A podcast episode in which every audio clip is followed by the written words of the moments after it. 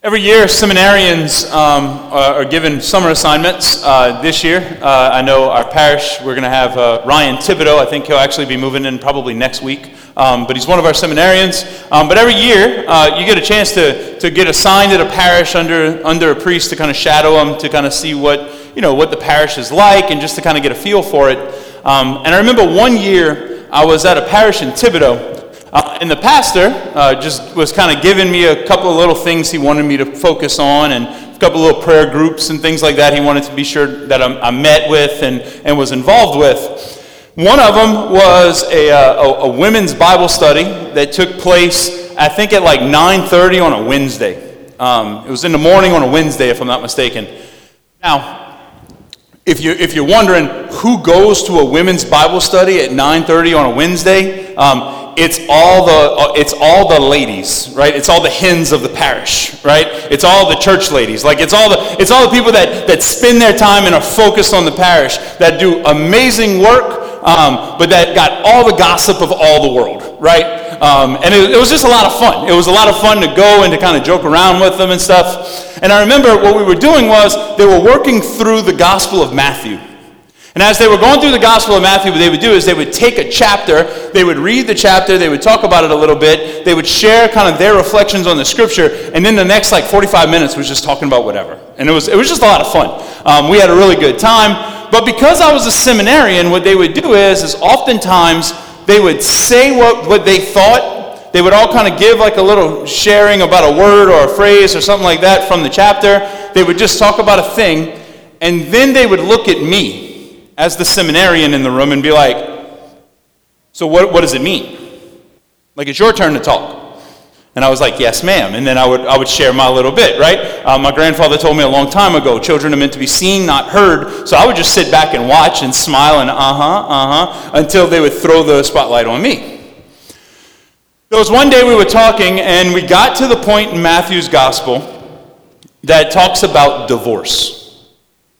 And I remember it was, it was Jesus' teaching about divorce, and it was where he said, um, in, in, the, in the old covenant, or Moses allowed you to divorce. Moses allowed you to write a bill of divorce and to divorce. But in the beginning, it was not so. And when he, Jesus says that, he's talking about in the beginning, it's a technical term, he's talking about Adam and Eve, he's talking about at the very beginning of creation, that marriage was meant to be an indissoluble covenant. And that's what they asked me. They shared all their thoughts, they kind of talked about the scripture a little bit, and then they looked at me. And I remember, I sat back, and I am like, for me, just so you know, like I've always, I've, I've studied theology of the body for a very long time, uh, the understanding of marriage and marriage and celibacy and how that plays in. There's a lot of beautiful kind of imagery and stuff there. I could get on that soapbox another time. But I remember when they threw it to me, I was waiting. I was like, ha ha, I got this one. I know the teaching on marriage. I know this kind of stuff. This is going to be great. And I just jumped in. I started talking about, oh, this is what marriage is meant to be. This is what Jesus is talking about. This is the technicality behind it. This is the beauty of it. Da da da da da. All this kind of stuff. I gave this huge teaching, this whole kind of thing, like sermonizing on marriage, and I felt good about it. And I was like, great, done. Drop the mic. And then I looked at a room full of ladies and I said, Any questions? And all of them were sitting there staring at me, and one raised her hand. And she looked at me and said, That's beautiful, but what about me? I said, What? That's beautiful. Everything you just said is great. But is there hope for me? Another lady raised her hand. Me too. Another lady raised her hand. Shared about an abusive relationship. Now, all of a sudden, a third of the room started, they weren't gossiping about everybody else this, today. They were sharing about all their broken relationships and how they went through the, the hurt of divorce. And I cowered in the corner not wanting to say another word. I remember I went, I went back to the rectory that day. I talked to the priest. I said, hey, this is what went on. I'm just letting you know because you might get a call or a letter or something. But we and him were talking, and he shared with me, he, I explained the situation. He said, yeah, you know what you did? I said, Nope, I have no clue. I don't know where it went wrong. I'm looking up in the Bible. I'm like, I didn't say anything wrong. I didn't do anything. Like, what, what, what went wrong? He looked at me and said, You didn't take time to love them.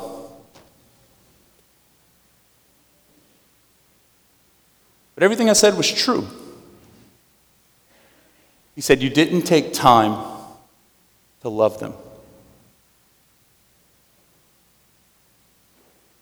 See, when Jesus is talking about in our gospel, both last week and this week, Jesus is going through his, he's at the Last Supper, and he's basically giving his last teaching to his disciples. And we know what the words are about.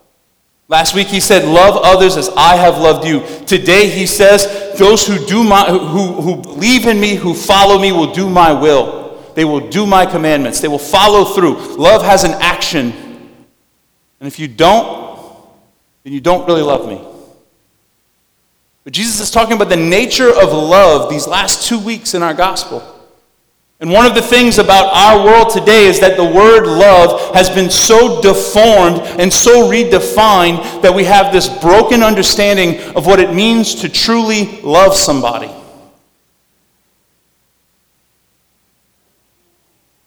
Love requires two things truth and charity. As a seminarian who's full of excitement and, and had all the head knowledge and everything like that, I, I had a lot of truth in my mind when I was talking to this room of ladies who are breaking open the scriptures. I had a lot of truth in my mind, a lot of good facts about Jesus, a lot of good facts about the scriptures, a lot of good facts about marriage and the sacrament and all that beautiful kind of stuff. The problem was is that the truth without compassion and mercy is deformed.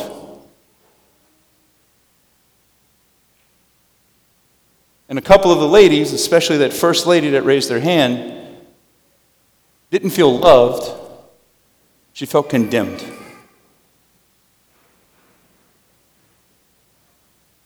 At the same time, I know we see that. We see that in Christian world, right? The worldview, the kind of characterization that's out there of Christians is that we're overly conservative, we're angry, and we need to get with the times. That we're condemning. That's not what Jesus wanted. But oftentimes it's because we rely on truth without compassion or mercy.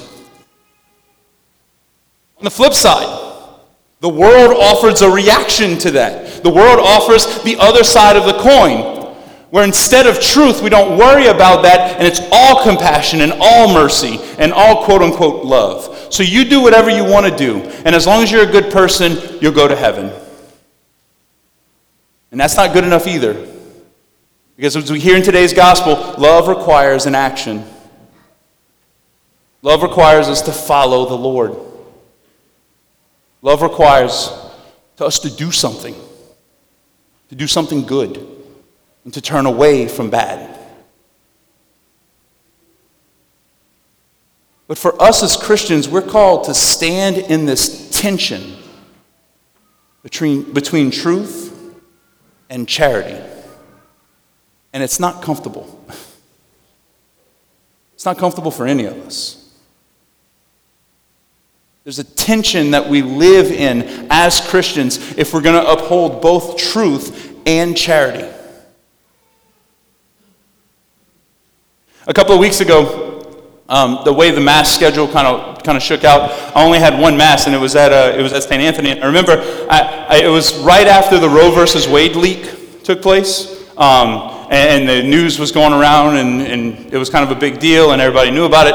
Um, and I remember, I, I, I, wasn't supposed to, but oh well, I don't listen. Um, I remember there was a point that uh, I, I, preached on, the, on talking about abortion and talking about what this meant to be pro-life, and that pro-life is not just anti-abortion and all kind of other stuff. And I remember after I sat down after the homily, I sat down and that same feeling from when I was at that parish in Thibodaux about 10 years ago, that same feeling was on my shoulders again. I said, oh no. There's a weight here. Because I don't know how much compassion I had when I gave this homily. Because in talking about any of this kind of stuff, we're not trying to win an argument. We're trying to win a heart. If we win an argument but lose a heart, we're, we're, we're no better than what we were before. In fact, we probably have actually done damage. We as Christians are called to live in this tension of truth and charity.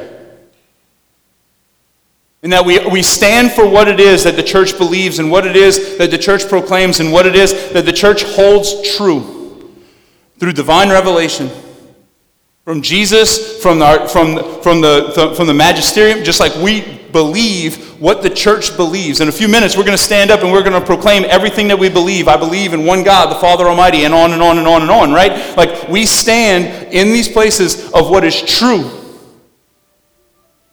But we never weaponize the truth to beat somebody over the head and to win an argument. Pope Francis, the first, Pope Francis, from the first day that he has been elected Pope, one of the things that he's continued to proclaim, continued to say, continued to stress throughout his pontificate is that we go to the corners of society just like Jesus did, with mercy and compassion first. Like, just think about Jesus if he would have just been truthful. And the woman that, that was caught in adultery gets thrown into the street. He would have been picking up a rock with everybody else, ready to stone her. But instead, he meets her with mercy, with compassion, and picks her up, sending everyone else away. If Jesus, from the standpoint of would have just been justice and just been truthful, and that would have been it. With no compassion, we don't have the Gospel of Matthew today. Because Matthew was a tax collector and he was an outsider and he was the outcast and he was a cheat and he was a terrible person and he was a, he was a bad person. He was, the, he was a, a crooked IRS agent. But if Jesus doesn't look at him and love him and invite him in to relationship with him, it's just truth with no charity, it would have been deformed. The two rely on one another. And we as Christians are called to, to live in the tension of truth and charity. Anytime we say that we're loving someone. Now, I know every one of us has people in our families.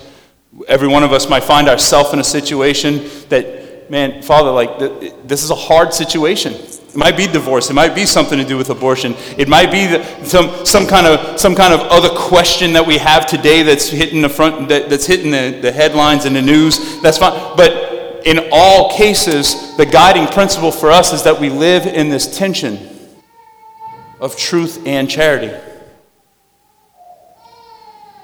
Like if somebody comes to us with something, our first reading today gives us a great example of how we're called to walk with somebody. Our first reading, and if you don't know the context, let's break it down a little bit real quick. Uh, Acts 15, what's going on is that there were a group of people, they have all these new Christians, right? And there were a group of people that believed that if you're going to be a true Christian, you have to first become a Jew. Now, we might not think like, oh, that, that seems awkward, but if you're going to become a Christian, then you have to get circumcised, you have to do this, you have to do that, you have to follow all of these kind of, all of these dietary restrictions and dietary laws. Before you can be a Christian, you have to become a, first a Jew. And the apostles got together in what's called the Council of Jerusalem. This is the first council that the church has ever had. And it got into a time of discernment, a time of praying, a time of just being together and allowing the Holy Spirit to speak. And what came out was is that you do not have to first be a Jew to be a Christian. Praise God. And that was the decision that was made, and that's what was brought out to the people. Well, there were some groups that were hesitant in receiving that message. There were some groups that were having a problem with the church's teaching on if you had to become a Jew before becoming a Christian. I know that, that it, it seems out there that we would have some people that would claim to be Catholic, but that would have the church's teaching, uh, have a problem with church's teaching on fill in the blank. But what the apostles did was is they didn't just leave the people hanging. What they did was is they said, "We're going to send you two of our representatives because you've heard the news, you've read it, but now we're going to send two of our representatives to come with you so that they can answer your questions, so that they can walk with you, so that they can not only know, know give you the truth, but can love you in it." This is how you and I are called to live. That we don't just proclaim the truth and weaponize it, but that we love people in it. That in every element, in every aspect, we approach it with mercy and compassion on the person while still upholding the truth of our faith, the th- truth that God has continued to reveal to us. And one of the things, um, I questioned if I was going to mention this this week, um, but I think it fits. One of the places that I saw this this past week, um, you may or may not have seen um, that the Archbishop of San Francisco, which is the home diocese of Nancy Pelosi, um, came out with a statement that basically said, after all of these efforts of trying to speak to her, after all, Nancy Pelosi, the Speaker of the House, um, is a Catholic, has, has said that she's Catholic, also has followed the most extreme abortion agenda that probably has ever existed in our country's history. Um, they, the, the, the, Archbishop has said, we have, we have done different initiatives to try and pray. I have reached out repeatedly, and she has openly mocked not only me, but the Holy Father. And it's in a, it's in a very, very well articulated letter. And he says, at the end of it, he says, and the conclusion is, is that from this time on, she's not to be admitted to Holy Communion. Which is a powerful, truthful statement. And that's, that, that's impressive that, that somebody would take that bold of a statement knowing that there's going to be blowback on that. But I will say, it's not about the letter. If you want to read it, we can talk about it, that's fine. Um, but it's more important is I remember seeing this past week when that started to make its rounds on social media, a lot of Catholics that were celebrating it. And that's evil. That's truth without compassion. We never celebrate at someone being removed from communion but instead, it should make us double down on our prayer and evangelization to that person. We never celebrate someone being quote unquote punished or someone removing themselves from good standing with the church. But instead, it should make us all the more extend compassion and mercy to that person as well. The way that a Christian is meant to live is in the tension of truth and charity. And if we ever abandon one, we deform love. Love requires both. So may today, as we come to this Mass, May today, as we come to receive our Lord, a Lord who stood in between good of, of truth and, and, and, and charity, and it cost him his life. If it cost him his life, it, it's probably going to hurt a little bit on us. It's uncomfortable. That's okay. But may today we, we be willing to stand in that gap, to be in that tension and communicate true love, truthfully and charitably, to the world around us.